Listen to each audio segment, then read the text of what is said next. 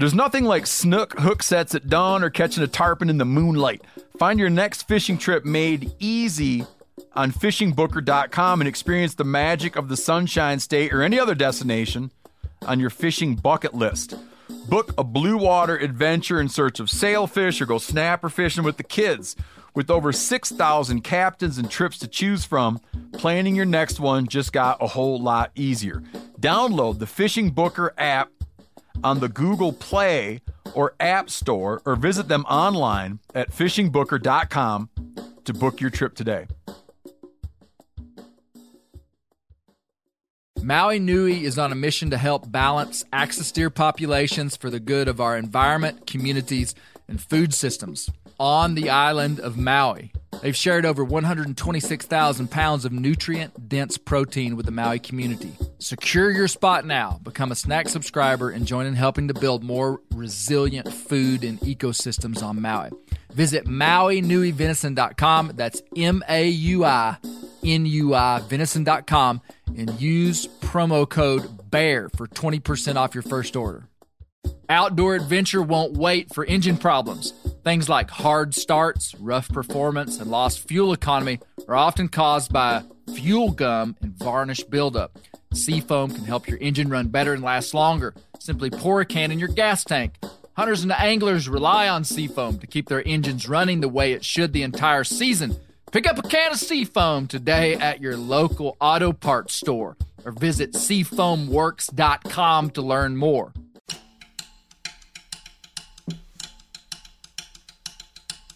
And so I get to looking at the direction she's coming, and I see big old horns coming. They look like those Texas bucks that go straight out with big tines going up. I mean, he was the biggest deer I guess I've ever seen on hoof. Half hour into the hunt, I looked up, and here's this buck standing not that far away, coming right down the middle of this strip of beans. And the strip of beans is only like 50 yards wide. And I thought, holy cow, that's one of the biggest bucks I've ever seen. On this episode of the Bear Grease podcast, we're talking about white-tailed deer. But this isn't the typical tips, tactics, and biology that we hear so much. That's useful stuff, and I love it. But the foundation of why that knowledge is even desirable is found in the onion a layer deeper. We want the knowledge because of how valuable whitetails are to us. Whitetail deer hunting culture in this country is uniquely Americana. There's nothing else like it in the world. The sheer numbers of whitetails, their wide geographic distribution, and the liberal seasons, coupled with the rich and unique heritage we have, is unparalleled. And when you factor in fried backstrap with gravy and biscuits on a cool fall evening, you might start to understand the American Revolution. It wasn't about taxation and representation or tea. It was about some hillbillies not wanting to share their backstrap with the king. Brothers, we found ourselves in the ditch and we're only on the intro. Anyhow, my first love was undoubtedly whitetail hunting, with coon hunting rolling in tight on the dew claws. And we've got a compilation of storytellers on this episode, many of which are familiar voices in the Bear Grease stratosphere, and a few are new. We've got big bucks, little bucks, missed bucks, bristling, grunting, running bucks, clicking bucks, and bucks falling in holes. But one thing's for sure you're not going to want to miss this one. And out of the corner of my eye, I see movement again. And that's when one of the biggest bucks that I've ever seen by hunting walks out. Just a big bodied eight point buck walks out. I walked under the deer, and I'll never forget this. I said this out loud. I said, "Wow, I never killed one like that."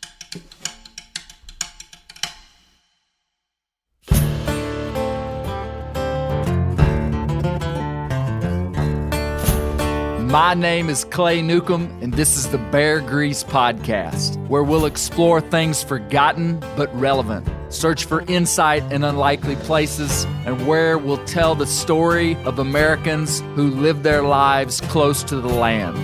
Presented by FHF Gear, American made, purpose built hunting and fishing gear that's designed to be as rugged as the places we explore.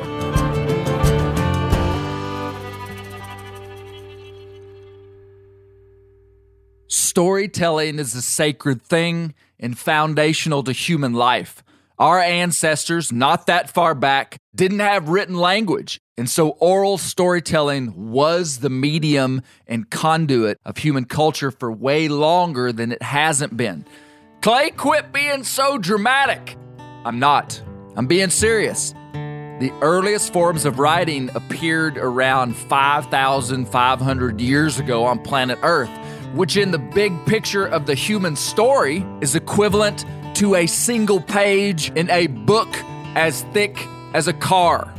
The Folsom Man, the bros in New Mexico that killed the 32 bison with unique stone points, were alive 5,000 years too early for books. So for them, Storytelling was the architecture of their world. It carried their values, their worldview, their thoughts on divine power, their practical knowledge for how to live, how to make a fire, how to knap stone, where to camp, what to eat, when to run, when to fight. Humans physically talking to humans carried our culture for a long time. A long time. And this culture that I speak of is the platter on which the very thing that makes us human sits upon. We deeply value the wild beasts, but our differences from them are so steep, it's clear that we're different than the beast. We're separate from him.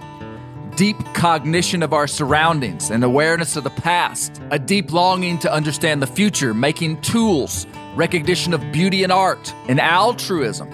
All these things are diagnostic of humanity. Storytelling isn't just about relaying the natural events of a moment, though we gain relevant information from stories, lots of it, but they carry a sediment load full of meaning. These stories tell us who we are, they give us identity, they tell us what's valuable, they highlight what's honorable and what's detestable, they give us instruction, advice, and warning, they entertain us and storytelling highlights leaders inside of communities and tribes. It was very much that way with the Native Americans, and really is still that way today in most places in the earth. Part of being a chief was being able to talk the big talk. They honored those whose stories inspired people.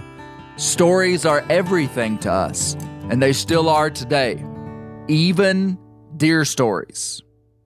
This collection of white-tailed deer hunting stories is so ridiculously rich in value, I struggle to find the words. Every one of these men that tell a story emit a frequency that is part of the sound of my life. So, this stuff didn't happen to me, but these stories are personal to me. Some of these guys I've known my whole life, and others are relatively new friends, but I love them all. This first story comes from my friend from Western Arkansas, Randy Long Legged Step. I've known Randy since grade school, and we were the founding members of an elite invitation only club in our high school we called the Timber Scouts. Basically, all we did was go camping.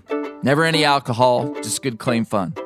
Randy's hunt took place on public land in Arkansas, and I think you'll be surprised how it ends.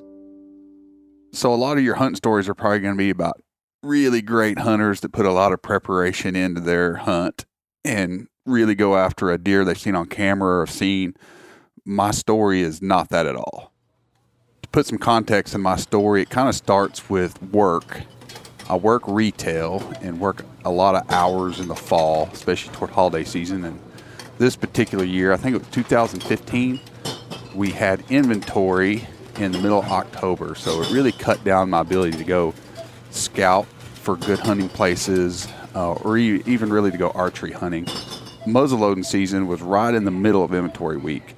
And I just decided I needed I needed some relief from work, needed to get out and just kind of enjoy a day off after working for so many weeks and days in a row. And I mentioned it to uh, Scott Brown, who I worked for at the time, who I consider to be one of the the best hunters around. And he thought about it for a while. And I didn't ask for a place to go, but he just suggested, Hey, I know where you should go. There's this great place that usually produces good bucks, and you should know how to get there because we'd gone the previous turkey season and listened for turkeys up in this saddle. I said, You know what? I, I think that's a good idea. Uh, I don't have anywhere else to go, so I'll, I'll go give that a try. So when day was over, I got off at like eight o'clock at night and got home and rushed to put all my hunting gear together. And I'm usually real meticulous about having everything planned out and ready. I grabbed my my powder, my extra powder, and my slugs, and I keep them in those little power Pyrex tubes, and I went to bed. I got up early the next morning with what I thought was enough time to get out there, get on the top of this saddle on the mountain. When I got out there, I'd forgotten that there was a bunch of down pine trees everywhere that you had to kind of snake your way through to get to the spot where you start to climb up the ridge. And the ridge was very, very steep. So I kind of slowly made my way up it because it was really warm that morning too. So I realized how out of shape that I was also climbing up that. And I started realizing that I could start to see the first little crack of daylight coming and I wasn't in that low spot yet and I wasn't going to make it because I didn't know exactly where it was with a headlamp on, and I was going to pick a tree and do all that stuff in the dark. And I said, you know what, I need I need to make something happen right now. So I kind of stopped where I was, looked around, and I noticed a really defined game trail. I mean, you could ride a mountain bike through this trail as much as it was getting used. I thought, okay, let me check the wind. So I checked the wind. I was like, okay, perfect. I can get above this trail a little higher up the hill and watch the trail and that trail's headed to that low gap I was going to get to. And this will just have to work. And I'll just have to pray that I've got a good enough view when the sun comes up that I could get a clean shot off. But I know I can at least hunt that trail. So I did all the work getting up in the tree and getting all my stuff. And then once I got up there, I think I was smart enough to actually bring an extra shirt to change into. And then I pulled the Gary Newcomb and sprayed myself down with the scent cover and then I sat there for a few minutes, and as I sat there, the sun started to come up, and I kind of got mad at myself. I was like, you know, I've ruined this hunt already. I'm sweaty. I'm not where I'm supposed to be. I don't even know if I'm gonna have a good shot. This is gonna be a waste of my time. But I'm here, so let me just I'll just enjoy being outside. And I sat there for about two hours with nothing. Didn't hear nothing. Thought, you know, I'm gonna give it one more hour, and then it'll take me about 45 minutes to climb out and then I'll go home. It's like this is this is just going to be a bust. I, I just probably would have killed one if I'd have been in the saddle. Is what I thought. And not more than five minutes later, I heard the loudest, what I would call a growl, but it wasn't really a growl. It was just a, loud noise, and I had no idea what kind of animal did it. My first thought was, all right, there's about to be a bear walk down this trail. Uh, it's going to go from a deer hunt to a bear hunt. So I turned, aimed my gun, started looking down the trail, and out of the corner of my eye, I start to see three does kind of walking the top of the ridge right above me, just grazing their way around and kind of easing through. And I watched them until I had to swing around the other side of the tree and watch them until they went completely out of sight. And they never winded me, which is, they should have, but they didn't. So I thought, well, that's pretty good but I need to focus my attention back on this bear that's going to come down the trail because there's still something down there. I don't know what it is. So I turn my gun around and I'm watching, and out of the corner of my eye, I see movement again. And that's when one of the biggest bucks that I've ever seen by hunting walks out. Just a big bodied eight point buck walks out. I'm like, oh, this is great. Like I'm on him. I already know where this doe went. So I move my gun right to where he should have went. He walks right into it. I squeeze the trigger and nothing happens. I forgot it was a double safety gun and I hadn't undone the other safety. I quickly undo the other safety. He's moved by that point, so I have to swing around the other side of the tree. I've got one more chance to shoot this buck. I point the gun where those does had gone, and he walks right into the perfect spot, and I pull the trigger. When you hunt with a muzzle loader, you never know what you're going to get when the smoke clears. When the smoke cleared, he was down on the ground doing his final kicks, and I was like, oh, I got him. And then he quit kicking. I thought, he's down. I've killed this big eight points, the biggest one I've ever killed. So I texted two people immediately. I texted Clay Newcomb and Scott Brown and told him that I've killed this big buck on this mountain. Well, while I'm texting Scott, that deer starts to kick just a little bit. And when he does, he's on such a steep slope, he starts sliding a little. And then he would stop and I'm texting this to Scott, and he's like, "Well, you better go ahead and reload just in case you need to put another shot in him just to finish him off." And that's whenever I made a, a realization that I made a huge mistake. I had grabbed two tubes of slugs and no powder. So I had nothing that I could finally dispatch this deer with. And then I'm starting to panic because as he kicks a little bit, he slides further down the mountain. At this point, he's even with my tree stand. He's under my tree stand. And I'm convinced that it's a it's a fatal shot. He's going to die, but the humane thing to do is to put him down while you see him. So I call Scott and I'm like, "Hey, you know where I'm at. I need some more powder. You're going to have to bring me some powder." And he informs me, "Well, let that deer get down the hill a ways from you, climb out of your stand, stay a good distance away from him, but don't lose sight of him. I'll find you in the woods and then we'll take care of it. No sooner than I hang up the phone, he makes one more kick and just really starts sliding off down the hill. It's almost like he's on a sled. And then all of a sudden, he just disappeared. And I'm dumbfounded because I can see further down the mountain. But this deer all of a sudden just fell off a cliff and disappeared. And then I heard a water splash echo, like if you dropped a rock in a well.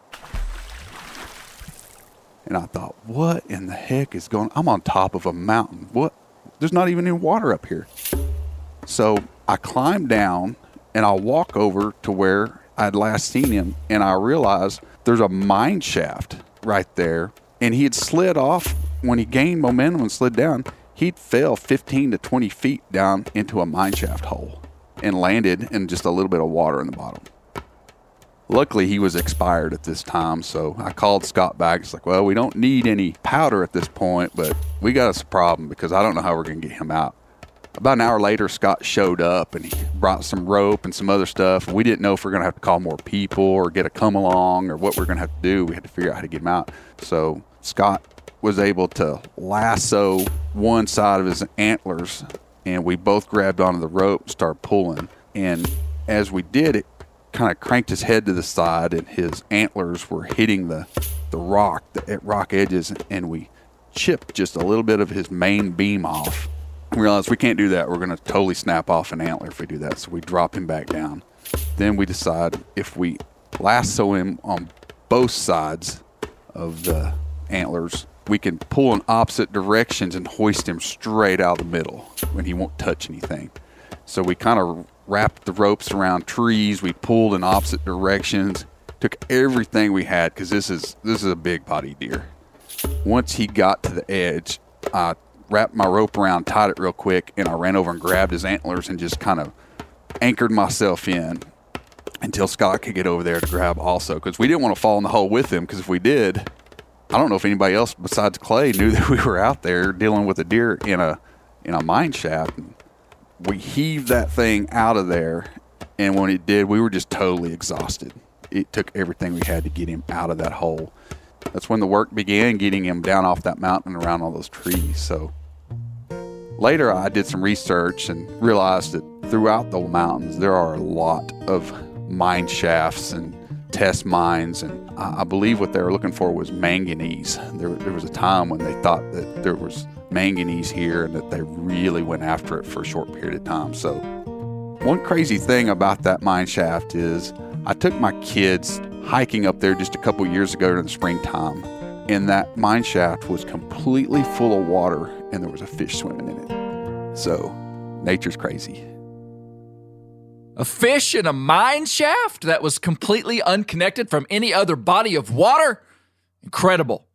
And that's a great deer story. This next voice that you're going to hear, you will for sure recognize because it's none other than my friend Stephen Rinella.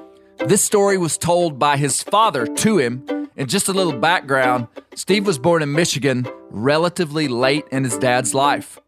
Frank Rinella was a World War II vet and was often looking for lessons to teach young Steve. This was one of them. This is a deer story that didn't happen to me and it didn't happen to my dad. However, my dad would tell it all the time, and it was a deer story that he would tell, and what it was meant to be, it was meant to be a don't give up story he had uh, my dad used to have a Yeah, he had a lot of stories he would tell that were all had served a purpose. For instance, if he was trying to explain an optimist and a pessimist, or at times it would be the difference between a rich kid and a poor kid. I'll tell the rich kid, poor kid version real quick. He would say that if you took a rich kid and put him in a room full of manure, he's just going to sit there and cry. But if you take a poor kid and put him in a room full of manure, he's going to start digging because he'll be thinking, with all this manure, there's got to be a pony in here somewhere. Now, here's his don't give up deer story. And this happened to a buddy of his. This is the guy he used to talk about all the time. And my dad started, you know, like bow hunting is old, right? I mean, bow hunting, you know, on this continent, people have been hunting with bows four or 5,000 years. Interestingly, bow technology spread from the north southward. The people that came over much later than, you know, much later than the Athabascans, the hunters that came over that became Eskimo and Inuit hunters, who came over much later than other Native uh, American and Native Alaskan groups. They probably carried some kind of archery technology that eventually spread southward. So people have been bow hunting a long time. But then there was like a long, long, long, long time when people didn't bow hunt. And modern day bow hunting kind mm-hmm. of became a thing in the 40s and 50s. And my dad was a very avid archer back in those days. This is when people were hunting with long bows and recurves, but it wasn't called trad archery, it was just archery. My dad's buddy is driving home from work and he sees a deer out in this field where he's been seeing deer lately. And he decides he's going to try to sneak up on this deer and get a shot at it with his bow. So he takes his shoes off, right down to his socks. My dad always liked to point out they're white socks. And he does his stalk up to the through the woods, up to the field edge, and launches an arrow out there. And he can't tell if he got a hit or not.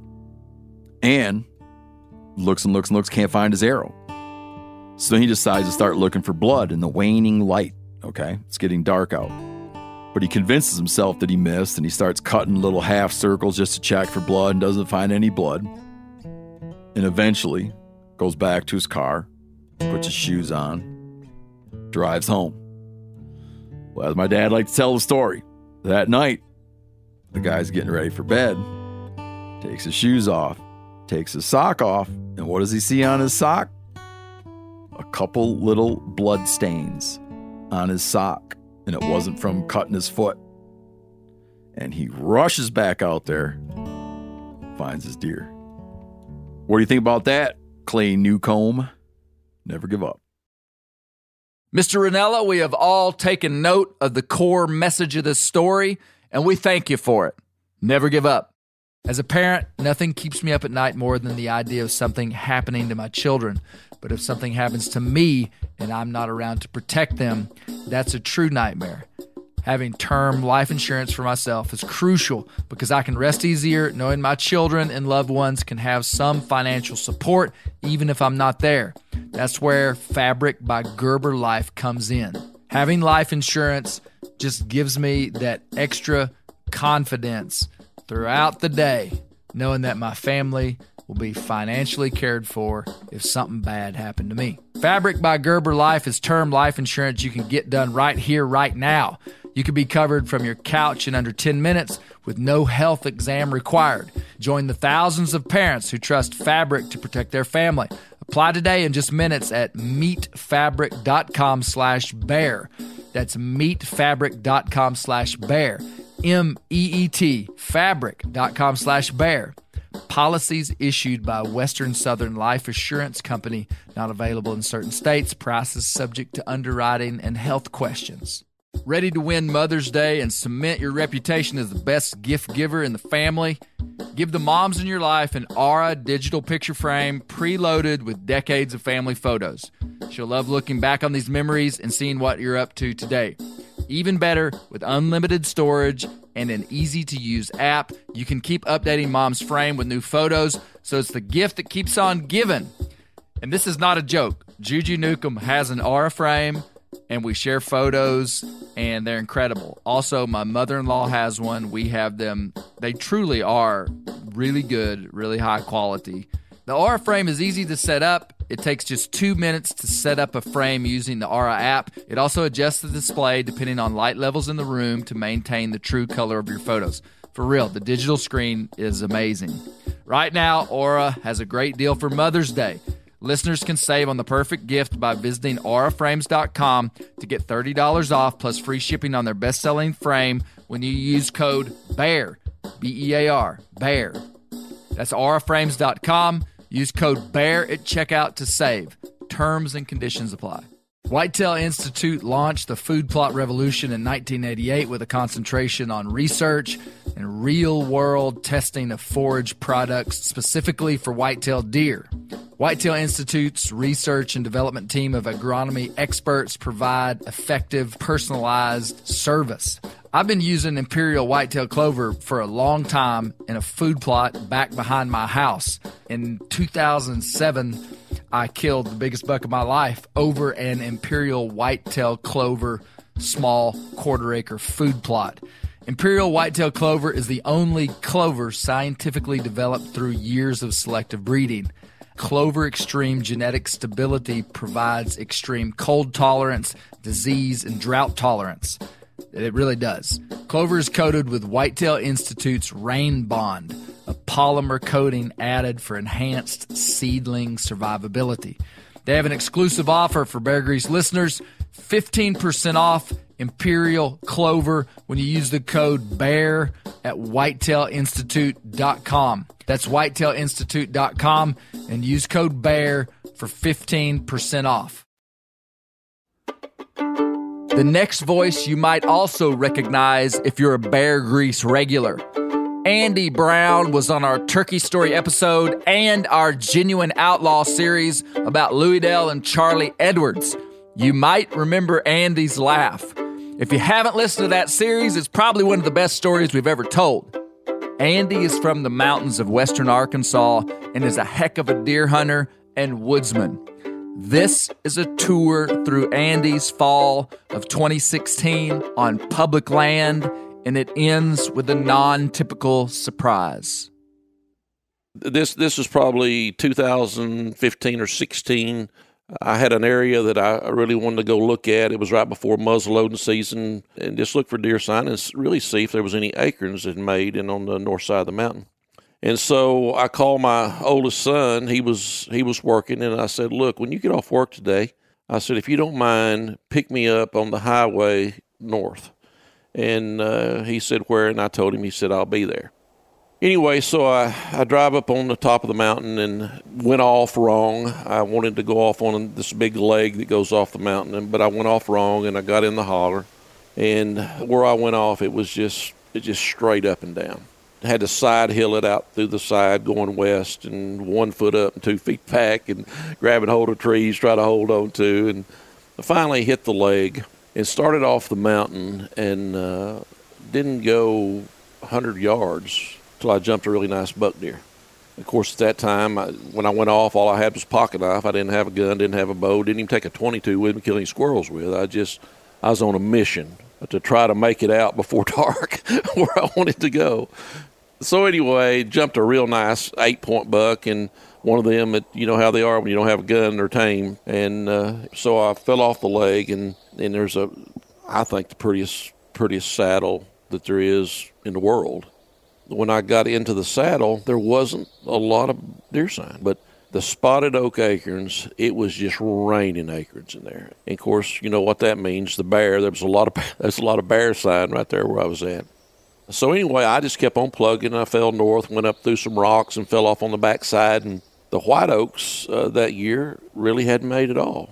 But anyway, I fell off the mountain, and I just kept a walking and looking, and, and just wasn't finding any deer sign at all. And um, it's a long ways. And, and on the low end of it, there's a couple more little saddles in there that I wanted to look at. And and uh, just before I bottomed out, uh, I did have my binoculars and I'm looking at trees. And, you know, I, I like to look at, see what kind of acorns they got. Of course, you didn't have to look, they were trying to knock you in the head going off there.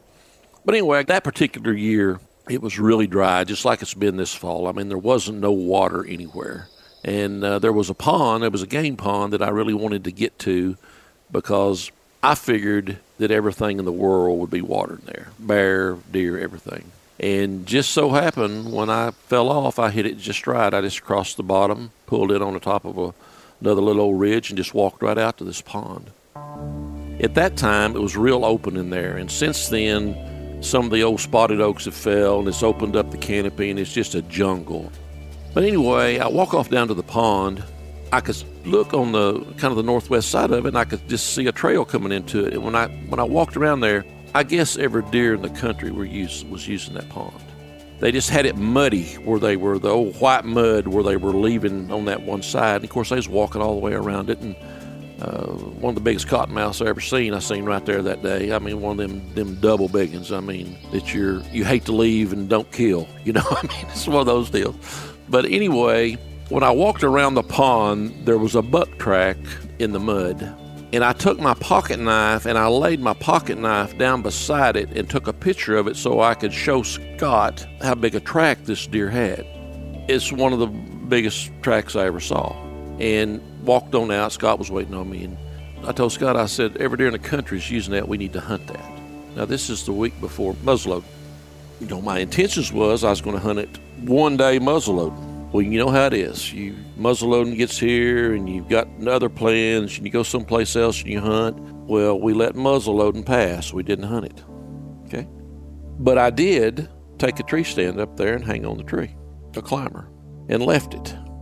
Anyway, muzzleloading gets there, it passes. We didn't hunt. Gun season comes. The first week, first two weeks of gun season, we didn't hunt. Well, it gets uh, Thanksgiving. I decide I'm going to walk in there Wednesday before Thanksgiving. So I walk in there and it's just raining acorns there at that pond and the deer tracks are still there and check my stand. Of course, a bear's got my stand and tore the seat out of my stand, you know, and I had to fix all that. It's upside down, you know how they do. But anyway, so I called Scott. He he works a lot, and I thought, well, it's tomorrow's Thanksgiving. He may be off. I called him and asked him if he wanted. I said, you need to go hunt that stand. And he said, man, he said, I have I've got to go in to work in the morning. There's no way out of it. So the next morning, I get up. I walk in there. It was cool. Thing, in fact, I think it was a pretty good frost that morning. And I'm going to say I think we all agreed yesterday because I went back to that spot yesterday.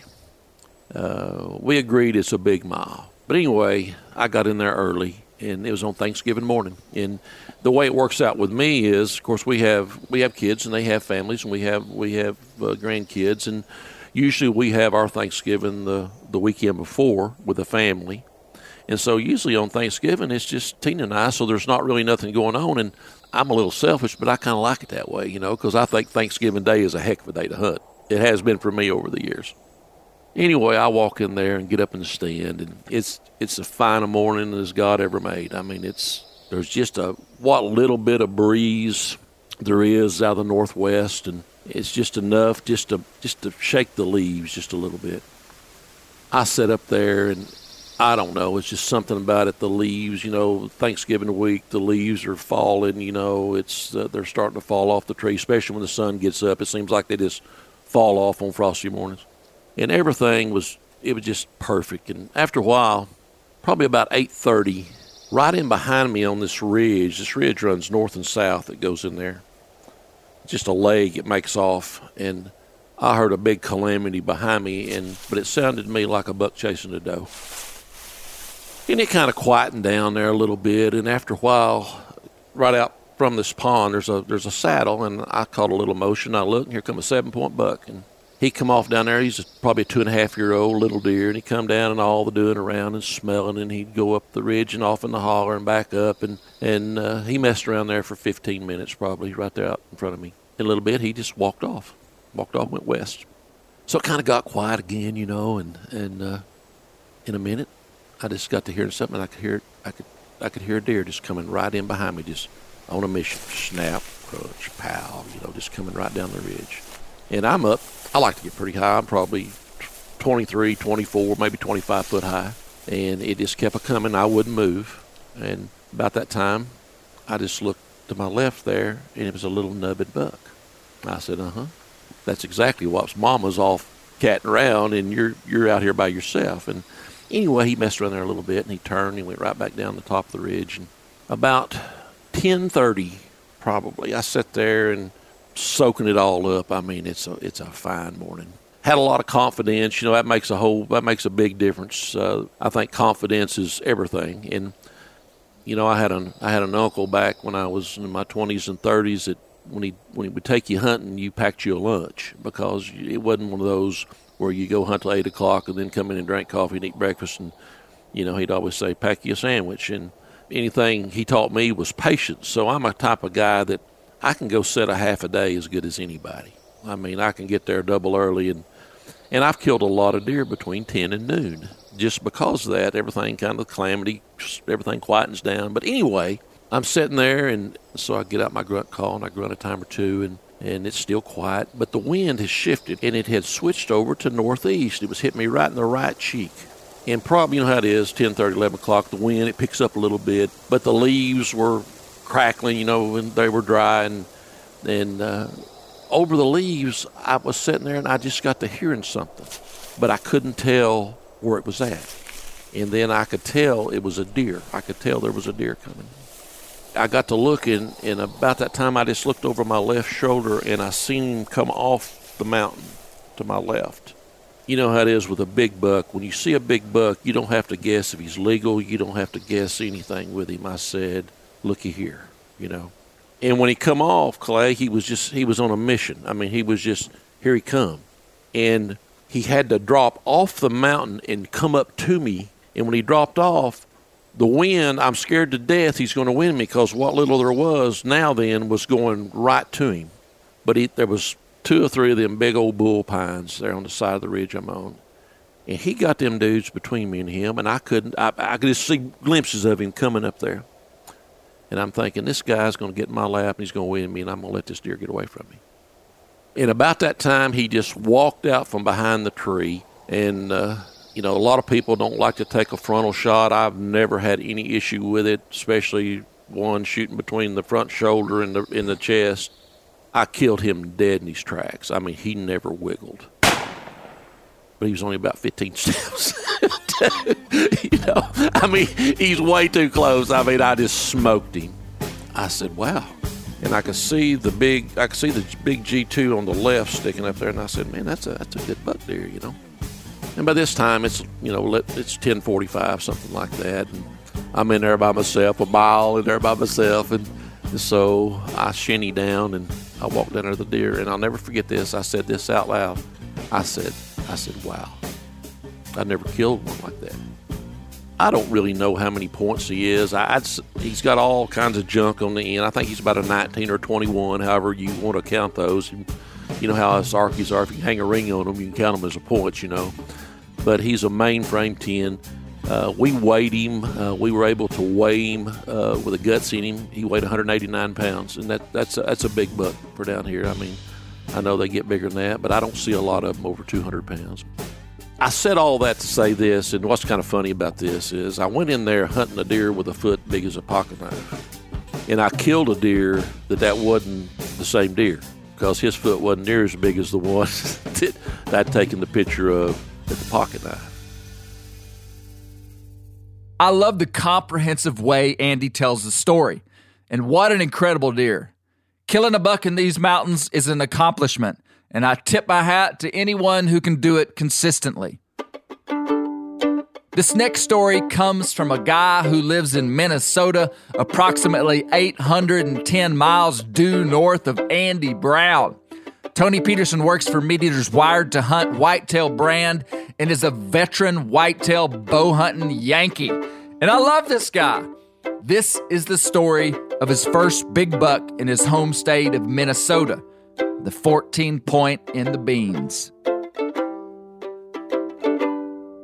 Man, I got to set the stage for this because up until 2006 in my bow hunting career, so I started when I was I was 12 years old. So I started bow hunting deer in 1992, and I had you know I, I went through the typical progression of you know killing killing young ones, killing does, finally killing a few bucks, moving up to the two and a half year olds.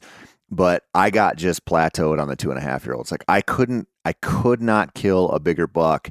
And what it did to me is I started to get buck fever insanely bad. I mean, I always had it. I still have it to this day, but I always had it. But when it came to, you know, even a deer that was like 120, 125 inches, it was like I was never going to make that shot correctly. And in 2005, I had already gotten a few shots at big ones and, and blown it. And I had a I had a hunt in 2005 where I had two really big bucks come in within 10 minutes of each other and I missed them both. And I just, in my head, I was like, this is never going to happen. You're never going to be able to do this. So fast forward to 2006, and this is the first year of my life that I couldn't hunt the opening weekend in Minnesota. You know, it's always kind of a tradition with my dad and I, and, you know, something that meant a lot to me. But I had just got married. I had moved to the suburbs of the Twin Cities. So I was miserable there, especially coming from a little dairy farming community in southern Minnesota. It was a it was a culture shock for me to have a million people in my backyard and not have the places to hunt that I was, you know, used to from growing up. And then on top of that, one of my wife's friends, who I don't even really know that well, got married on bow opener and I had to go. And so the whole opening weekend, I was kind of ticked off, but whatever. I had, I had I had a bad attitude at that time because I knew my season was going to be rough. I wasn't going to get that much time. I had a job I hated that I would only get one day off a week typically, and so you know to make the two hour drive down to hunt was just not that feasible most of the time. So anyway, bad attitude, bad job, every, everything. My world was kind of turned upside down, and I was I was just set in this mindset that I was like, I'm not going to kill a big one ever. Like it's just never going to happen for you. You're going to be a, a scrapper shooter your entire life. But on the second weekend of the season, I ended up working Saturday morning and having a chance. I figured if I if I finished work, I could hop right in my truck, grab my brand new golden retriever puppy, drive down to southern Minnesota, hand the puppy off to my buddy's girlfriend, scramble out to the woods, and I could get an evening hunt Saturday night and then hunt Sunday and then go home. So I I flew out of there, grabbed that puppy, drove way too fast down there, just knocked on the door, handed Amy my my little retriever pup, and drove right out to the woods. And it happened to be one of those nights where it was kind of like drizzly and you know not not really raining hard, but kind of wet, just a little bit falling here and there, gray skies, like a perfect day to sit on the beans. And you know it was September, so I figured this is this is kind of a no brainer. This is what I'm going to do but I, I was almost out of time. And so I ran from my truck all the way back to the stand, which is maybe, I don't know, half a mile, three quarters of a mile, climbed up in there. And I remember just like setting up and getting my release on and thinking, you know, there's no way. Like, there's no way you're going to get a deer tonight. You're in here way too late. You probably blew the field out. It's like I kind of was just sitting there wallowing in my self pity. And, you know, half hour into the hunt, I looked up and here's this buck standing not that far away, coming right down the middle of this strip of beans. And the strip of beans is only like 50 yards wide. And I thought, holy cow, that's one of the biggest bucks I've ever seen. And he's on his way toward me. And I just could not believe he was not only there, but he was the only deer in that field. First one to come out. And as I'm watching this deer, I'm thinking, okay, he's gonna he's gonna keep following that row and you know maybe pass by it like 25 yards. Well, this deer never looks up at me and ends up just for some reason crossing a bunch of the rows and browsing right at me. And so he gets to like 10 yards broadside. And I mean, up to this point, every big buck in my orbit had got away. Like I had, I had buck fever so bad, I'd shoot over him, I'd rush it, and this deer's standing there, a gift. And I draw back and shoot, and it, it's all a blur, you know. Like it's one of those things where you're like filling in the details afterwards. But he runs and stops in the field, and then he takes off. And I remember thinking, gosh, I think I saw blood coming out of his side, and I thought I saw my fletchings disappear right behind his shoulder. And at that point, I, I'm not very patient now, but at that point, I was really not that patient, and I couldn't take it. So I got down and went over to where I thought I hit him, and there's just blood all over the beans. And it's like this surreal moment where you're like, I think I might have finally killed a big one. And I thought he was just like a 125 inch eight pointer. I didn't really know what he was other than big, mature. So I start following the blood trail. And 100 yards away at the edge of the woods, he's piled up. And I just remember walking up to him. And not only was he's a mainframe eight pointer, but he had six stickers. And, you know, ended up scoring, I think, 146 inches or something. Just this like otherworldly deer to me and it was such a lesson because I had uh, I had such a bad attitude going into that hunt. You know, I was throwing that little pity party for not being able to hunt the opening weekend and getting down there late and being so limited. I was just in my head. I'm like, you just, you just, you don't have a chance, dude. And it was like such an easy way to feel bad for myself. Plus, I just never thought I was going to kill a big one. And that deer laying there was like, it was like another world opened up for me as a deer hunter. It was like, you can kill these deer. Like they will make mistakes. Big bucks will screw up if you keep going out there and keep doing your thing. And it just, I think about that deer all the time when I'm hunting now because if I get a bad attitude or I screw up or I bump one or miss one, it's so easy to slide into that negative mindset. And I always think about that 14 pointer in the beans, just making every bad decision possible and just offering himself up to me. And it always keeps me going. It always makes me feel good because that deer just showed me what was possible with this stuff. And I just, I love, I love that hunt and that experience for it because it, it literally changed the arc of my, no, my hunting career, but also my work career. It just, it was something so special to me. Love it, Tony. Great hunt, brother. This next voice you'll recognize for sure. James Lawrence is my Arkansas backwoodsman, sawmilling, rockland, horse riding, big woods whitetail hunting mentor. He's a member of the Bear Grease Hall of Fame. And if you remember, the third episode of Bear Grease was called The Shedhorn Buck of 1962, which was all about James. This is a short story, but it's one of his favorites. It's probably mid 80s, and most of those most of those years I hunted by myself. Ninety percent of the time I don't do a whole lot of setting. I usually just still hunt, slipping through the woods, and I like the the wind has to be right to hunt a certain area. Wind was good that morning. I left my truck, crossed the river, and started in. And the, the direction I was going, the wind was perfect for me. I started up the hollow. There's a big mountain on my left, and there was a ridge on my right that heads and turns into the mountain. So this is the easiest access the way the wind was blowing.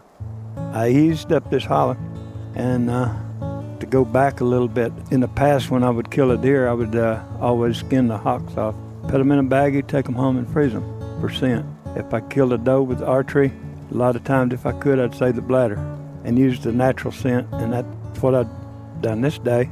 I get in the area where I was hunting, I stopped, sit down, I tied those buck hocks, one on each foot, on my heels, my boot. Started up, come around a big holly tree just a few yards from where I'd put the hocks on, and there was a fresh, the fresh scrape. And what I mean fresh, fresh, fresh. Tell, I mean, he dug it out. Eased on around that, dragging those buck hocks. I get up a little ways, and I was going up this holler to my right, and I was walking in the holler, just stepping on rocks, trying not to make any noise. When I could see the top of the ridge, I decided to get up on top of the ridge, get out of the holler, and get up on the ridge. Easing along, stopping, leaning up against a tree, watching up ahead of me. Wind was still good in my favor. I hear something behind me. And like I said, I just left the holler. I probably, I don't know, 150, 200 yards up it. And I heard something coming off the mountain behind me where I'd come down in the holler. And by this time, didn't know what it was. And then I turned and here this nice buck was coming up the mountain. His mouth was open. He was making every time his feet hit the ground, it was arp, arp, arp. Never heard that. It wasn't a grunt, wasn't a growl, wasn't a snort. His mouth was open. The hair on his neck was standing out, which made him look a lot bigger. Hair running down his back was standing up, and before I could get on him, got my rifle up, and it was a nice buck, and I couldn't get on him, and he went out of sight. Well, when he went out of sight, I knew that I could see the end of the holler where it tied onto the ridge. He didn't come out. Everything got quiet. and a little bit, I heard him again coming down the bridge, got on my trail, and here he come. Same way. Mouth open, hair on his neck, which I'd never seen before. And I mean, he was seriously mad. And I got my rifle up, him running. I got on him and I, I squeezed off around, threw another one in. He come on around, and that shot put him down. And then everything. come. and I never get scared in the woods, never get bothered in the woods. I always, I'd never, ever, ever experienced anything like that. And he went down. Then I realized he was following the scent that I'd put on, and I used the scent after that, but I didn't. I don't use it like I did that time. a person could get uh, in a bad position with a buck with fresh deer hocks tied on him and going through the woods and having a buck.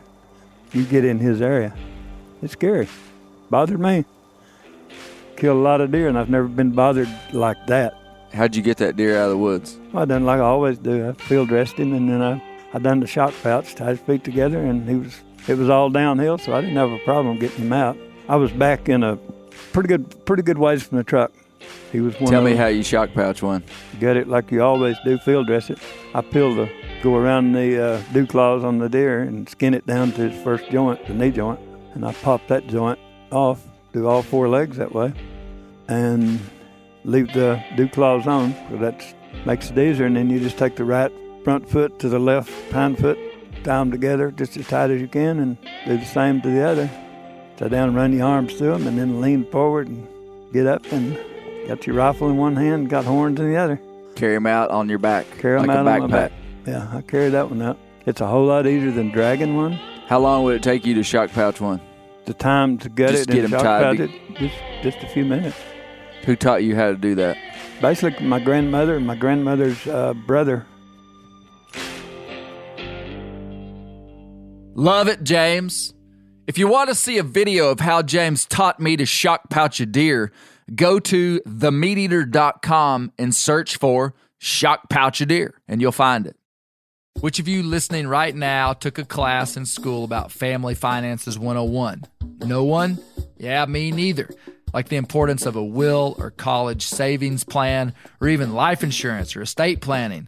We have to know these things. But how do we figure it all out? That's why I'm excited to partner with Fabric by Gerber Life. Life insurance is important to me. It just gives me security in knowing that if anything happened to me, my family would remain financially stable in my absence. Fabric by Gerber Life is term life insurance you can get done right here, right now. You can be covered from your couch in under 10 minutes with no health exam required. Join the thousands of parents who trust Fabric to protect their family. Apply today in just minutes at meetfabric.com slash bear. That's meetfabric.com slash bear. M E E T, fabric.com slash bear. Policies issued by Western Southern Life Assurance Company, not available in certain states. Prices subject to underwriting and health questions. Ready to win Mother's Day and cement your reputation as the best gift giver in the family? Give the moms in your life an Aura digital picture frame preloaded with decades of family photos. She'll love looking back on these memories and seeing what you're up to today. Even better, with unlimited storage and an easy to use app, you can keep updating mom's frame with new photos, so it's the gift that keeps on giving.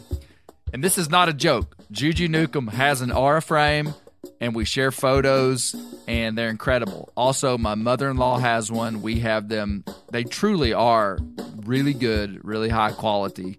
The Aura frame is easy to set up. It takes just two minutes to set up a frame using the Aura app. It also adjusts the display depending on light levels in the room to maintain the true color of your photos. For real, the digital screen is amazing. Right now, Aura has a great deal for Mother's Day. Listeners can save on the perfect gift by visiting auraframes.com to get $30 off plus free shipping on their best selling frame when you use code BEAR. B E A R, BEAR. That's auraframes.com. Use code BEAR at checkout to save. Terms and conditions apply. Whitetail Institute launched the food plot revolution in 1988 with a concentration on research and real world testing of forage products specifically for whitetail deer. Whitetail Institute's research and development team of agronomy experts provide effective, personalized service. I've been using Imperial Whitetail Clover for a long time in a food plot back behind my house. In 2007, I killed the biggest buck of my life over an Imperial Whitetail Clover small quarter acre food plot. Imperial Whitetail Clover is the only clover scientifically developed through years of selective breeding. Clover Extreme genetic stability provides extreme cold tolerance, disease, and drought tolerance. It really does. Clover is coated with Whitetail Institute's Rain Bond, a polymer coating added for enhanced seedling survivability. They have an exclusive offer for Bear Grease listeners 15% off imperial clover when you use the code BEAR at whitetailinstitute.com. That's whitetailinstitute.com and use code BEAR for 15% off. My oh my, boys, you're in for a treat now. The voice, cadence, worldview, and frequency of this next storyteller is core to the energy of Bear Grease because it's none other than my own sweet dad, Gary Believer Newcomb. Dad showed me how to be passionate, to live by a value system, to have confidence in my identity, and to work hard. But maybe most relevant to this story, he taught me how to look for them acorns. I can't tell you how many times I've heard this Arkansas public land story, but every time I'm on the edge of my seat. This is the story of the clicking buck. You know, I've hunted since 76, and, you know, I really didn't know how to deer hunt. I kind of taught myself. I don't have a lot of patience, so I, I don't kill a lot of big bucks. I kill a lot of little deer. But every now and then I run into a big buck. And uh, I found this big buck because there was a huge area in a uh, sawdust pile where they had logged. And there was a huge, it looked like a 15 or 20 foot scrape, 10 foot scrape. And so I got to scouting and I started seeing uh, four inch rubs and started seeing normal scrapes, big ones. And then, you know, I went to my MO like I always did and found a place where there were acorns. And I put my best setup. Uh, you know, I put a lock on stand 25 feet. Next day, I can't hunt very long, only a couple of hours. And I climb up in that stand, a doe comes in. And typically, I would have shot that doe in a New York second, but I thought, I ain't going to do it this time. I, I know the buck's in here. And so I got to watching her, and she kind of acted like she was in heat. And I don't remember what I, uh, twitching her tail, doing things that was a little different than other does. It's 23rd, I'm going to say 23rd of October. And uh, ends up, she was in heat, probably the only deer coming in. She wasn't in. And so I'm sitting there looking around, watching her feed, and all of a sudden I hear big steps coming. I mean, this sucker sounded like a gorilla coming in. You know, I get my bow all ready, and this buck all of a sudden starts going. I call it the clicking buck. I would not have even known what that was, but a friend of mine had just bought a clicking call. It was kind of silly. It was a wheel that had little notches in it, and, you'd spin it, and it'd go click, click, click, click. So I knew what it was. And I go, that's a stinking clicking buck. So I sit there and I had a real thick pine thicket behind me that deer could move through, but you couldn't see. And then I had this big white oak out here, and then just normal woods around with a few thickets. And so I'm sitting there, and I'm turning the best I could to get see if that deer's there. It never shows itself. And then I hear it turn, walk off. Well, about 10 minutes later, a real nice 10 point, you know, 120 class, probably, maybe better, maybe not but a good 10 point came up and he came up almost under my stand. I mean, he's he's five yards. If you were to step it, it'd have been five or six yards to my shooting side. And back then, and for 30 years, I mean, if it came on on my left side, I wouldn't even shoot at him. I sat down, afraid of heights, and uh, so he's right there, man.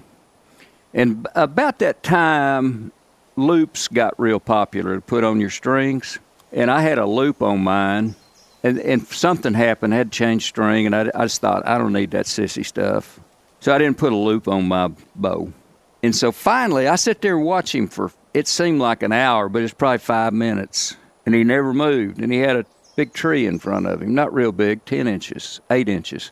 And so I kept watching him, and he kept staring at that doe.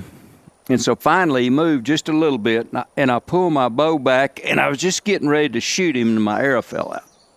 So he takes off and the doe take off. Well, so I think, well, that's all the action we're going to have today. And I needed to get back to town. I guess I'd better get down. And uh, I was about halfway down my ladder, and an eight point, good eight point, came in. Of course, that spooked him. So I went back the next Saturday, only hunting on Saturdays, basically.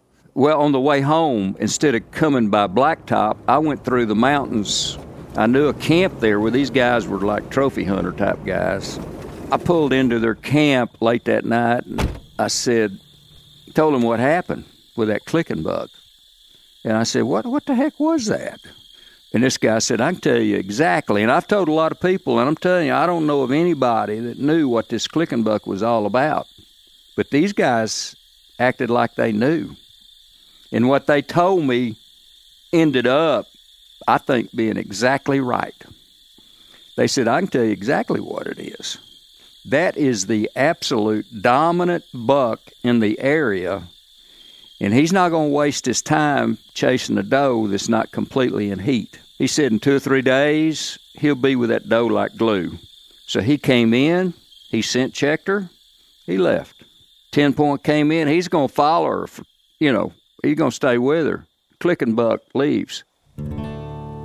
So I come back the next Saturday, climb up in the same stand, and she came in straight to my shooting lane to the left.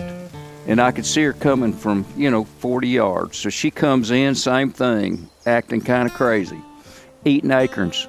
And so I get to looking at the direction she's coming, and I see big old horns coming. They look like those Texas bucks that go straight out with big tines going up. I mean, he was the biggest deer I guess I've ever seen on hoof at the time I said he was 140, but as I get older and think back and learn more about deer, I'm telling you he was 150 plus, maybe 160. I mean, he was big. And so he pulls up broadside, big, huge animal, easy shot, 32 steps, but I didn't, I didn't know it. it I mean, I figured he was 30, but I didn't, you know, I, I stepped it off and he was 32 steps. And so he's watching this doe feed. Well, I'm 25 feet up and I'm getting away with everything. I mean, I, I could move, I could do whatever I want. He had no idea I was there. And of course, I did my scent stuff, not like I told Bear, but I mean, I just was clean. And so I get to doing this, bending over down to my knees, and, and I wouldn't stand up. And I kept looking, I couldn't find a hole to shoot him. There was a hickory tree with yellow leaves. That tells you the time of the year it was. Had yellow leaves and, and the limbs coming off of it low were only about 10 inches long, but they all had leaves on them. And so I'd move up on the edge of my seat, and I'd been way over, and finally I saw a hole. But it took me so long to find that hole that by that time, distance wasn't an issue. I mean, I didn't even think about distance. I just pulled down, put my 20 pin on him, and shot right under him. And, you know, now the bows I shoot now wouldn't have made any difference. I would have, you know, I mean, they shoot flat, pretty, pretty flat. But back then, you had to know 20, 25, and 30. I mean, I just shot under that buck. But uh, it, it, was a thrilling morning. And they, you know, I had a couple other mornings that were just about as thrilling, but that would probably probably be the second most exciting hunt I was ever on. The other one was when I was really a rookie and I had 11 does come in at different times. And um, it was pretty thrilling. And, and what's kind of interesting to me, our own in, inner makings and hidden mechanisms, is that the longer I get away from that date, the more I regret not clicking my brain in and shooting that deer at 30 yards. I mean, it really, I mean, he, he would be a wall hanger deluxe. I think these stories of failure stand out in our minds for a very specific reason. A father's story of missed opportunity is supposed to equip the son not to miss. The story still stings me 25 years later, but the click and buck won't be lost in Newcomb lore for generations. This last whitetail hunter needs no introduction. Mark Kenyon is my friend and colleague at MeatEater, and he heads up the Wired to Hunt podcast, which is a die-hard nuts and bolts podcast about whitetail deer hunting, and you ought to be listening to it if you're a whitetail man. Mark is a meticulous, hard hunting dude, and he came to Arkansas last year with me and James Lawrence killed a buck on public land. And you can watch that hunt on the MeatEater YouTube channel on Mark's new series, Deer Country, which is very cool. This is the story of Mark's first buck on his family's land in Michigan. It was mid November, and we were in northern Michigan at my family deer camp, my favorite place in the world. And it was one of those days where the air was crisp, the leaves crackled, snow was just starting to fall. It was one of those perfect days that you dream of as a deer hunter. And I was a young man, still a teenager, heading out for the first evening hunt of gun season. And I was walking out to my tree stand with my grandpa. GP, as I called him, set off from the cabin. We walked across the first little field. We head across the bridge. We get to the second little field, and this is where GP's blind was the place where seemingly, in my mind, legends were made. All of these stories he told me took place in the second field. He walked to the edge of it, and this is where we were going to part ways. And as we set off, Grandpa looked at me, and GP said, All right, Mark, good luck. You can do it. And he went off his way, and I went off my way. And I set off along the creek, heading back along what we would call the peninsula. At the end of a point was an old ladder stand. And I suppose before we go any further, I should tell you a little bit about GP and about why he factors into this story so much. Because Grandpa, he was like another father to me. He was this legendary figure in my life who was always the, the hero of these stories I'd heard growing up. And he was the one who took me up to go fishing and took me up to go hunting and took me out into the woods and taught me how to move through the swamp and taught me how to hold still. He was there when I first had my first close encounter with a deer. He was there when I caught my first big fish. And he was always there with these these lessons and these rules and these reminders of the right way to do things. And and this was true with my dad as well, but really grandpa was the one who who set these rules in stone, these commandments. And I remember the the line was was drawn in the sand and you didn't cross it. It was more important how you did something than what you did. And I remember one example of this very well. I remember being up at deer camp as a young child, and there were some other folks, some friends of my uh, other relatives who were up at deer camp for the first time, and they did not necessarily do things the way that we did things. We would come to find out, and there was a buck that went running across the field in front of the cabin, and one of these friends ran out and grabbed his gun and started taking shots at this deer as it ran across in front. And I remember my grandpa was furious, absolutely furious, told him he was going to have to leave if he would ever do something like that again, because we didn't ever risk wounding an animal like that. You would never take a shot at a moving animal. You would never take a shot unless it was just right to make sure it was as quick and ethical as possible. You had to do things the right way. And that stuck with me throughout all of my years leading up as a hunter. And as I'm heading out in this night, I'm 18 or 19 years old, whatever it was, and I'm slipping into that tree stand. I get there, I'm like, gotta do it. I gotta get it right this year. I had not gotten a buck at our cabin yet.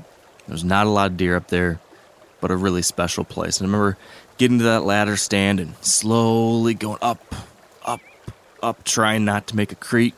Got to the top of the stand, and, and I remember thinking, where are all the different places a buck might come through here? Could it come from my left? Could it come from my right? I remember knowing that there was a trail that paralleled that creek off to my right side, and so I tried to move and get a good shot, you know, see if I could get a good shot from that direction. And I couldn't really turn very well in the stand. So I remember standing up and thinking through, okay, if a buck were to come from that direction, what would I do? And so I practiced slowly standing up in the ladder stand, slowly spinning and having to get down on one knee and rest my gun on the armrest of this stand and thinking through, all right, if a buck came through there, I'll make this move ever so slowly and quietly, and then I could get it. So I practiced that in all different directions. Finally, I settled in, sat down, and waited to see what the night would bring along. And I remember it was a slow night, and I remember in my mind thinking, well, this is just going to be like every other hunt. This is just going to be another hunt out here where we see nothing. Maybe I'll have some birds come through. Maybe I'll see a partridge. You know, maybe you'll hear coyote off in the distance, but not too likely we're going to see anything. I'd seen Jeez, fewer bucks than you could count on one or two hands. In all of my years up there, tonight was going to be different. And as lights started to fade, it's down to the last half hour of daylight probably, and I see something off in the cattails. And I pull up my binoculars and I see antlers. And I knew at this point any buck was a buck I wanted to take a crack at, so I wanted to get this buck back into view. He was straight away into the cattails. I lost him, but I had one of those little can calls, that little doe bleat can that if you tip over, it makes that sound. And I reached for that in my backpack, and the first thing I went was turn it over and did one more time. And then I waited. I don't know if I breathed. I was hoping so, so badly for this deer to turn around, and then there he was. That buck had spun 180 degrees and was walking right back towards me. I could just see his head. You couldn't see his vitals yet. I'm holding my gun. My heart's beating a million miles a minute. I'd not shot a buck up here at our cabin before. This was something that I'd never experienced here. But now he turns. And he turns back into the cattails and he starts paralleling me. And now I realize he's going to move off to my right side, to that side that I would have a hard time shooting if I didn't do this kind of complicated maneuver I'd practiced earlier. But now I had to do it. And I could see him moving through the cattails, and I thought to myself, I could probably shoot him through there. But no, gotta wait. And I don't know how long it took, it felt like a year. But finally, I, I saw him approaching the one clear lane I had. And as he stepped into that, I squeezed the trigger. And he dropped right there. Perfect and I, I, I, don't even know how to describe my reaction. It was just disbelief. I'd actually done it. I'd actually joined the legends of my family here. I'd, I'd entered my story into the record books here at our family cabin, this place that I had grown up, where I had been taught so much, where I had kind of marveled under these adults who had come before me and taught me how to hunt and fish and be an outdoorsman. And finally, I had secured my place at that table. I would finally have a buck on the buck pole.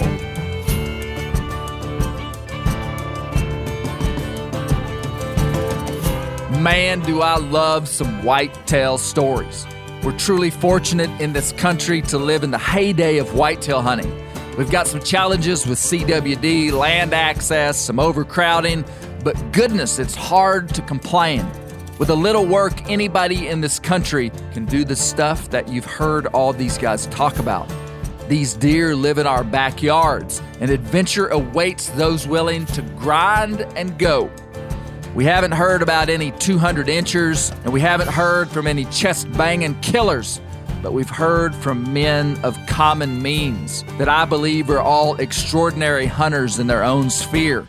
And they're extraordinary not because of the bucks on the wall, though they've got them, but because of how much they love whitetails and hunting them. They just love being in whitetail country. I can't thank you enough for listening to the Bear Grease podcast. We put our heart and soul into this thing, and its energy is birthed from a love of wild places, wild beasts, and wild hearted people. Do me a favor this week and share our podcast with your bros and foes. And have a great week. And I look forward to talking to everyone on the render next week.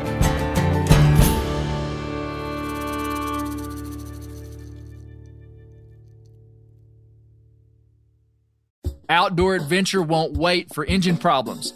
Things like hard starts, rough performance, and lost fuel economy are often caused by fuel gum and varnish buildup. Seafoam can help your engine run better and last longer. Simply pour a can in your gas tank. Hunters and anglers rely on Seafoam to keep their engines running the way it should the entire season. Pick up a can of Seafoam today at your local auto parts store or visit seafoamworks.com to learn more. Maui Nui is on a mission to help balance axis deer populations for the good of our environment, communities, and food systems on the island of Maui. They've shared over 126,000 pounds of nutrient dense protein with the Maui community. Secure your spot now, become a snack subscriber, and join in helping to build more resilient food and ecosystems on Maui. Visit MauiNuiVenison.com. That's M A U I N U I Venison.com and use promo code BEAR for 20% off your first order.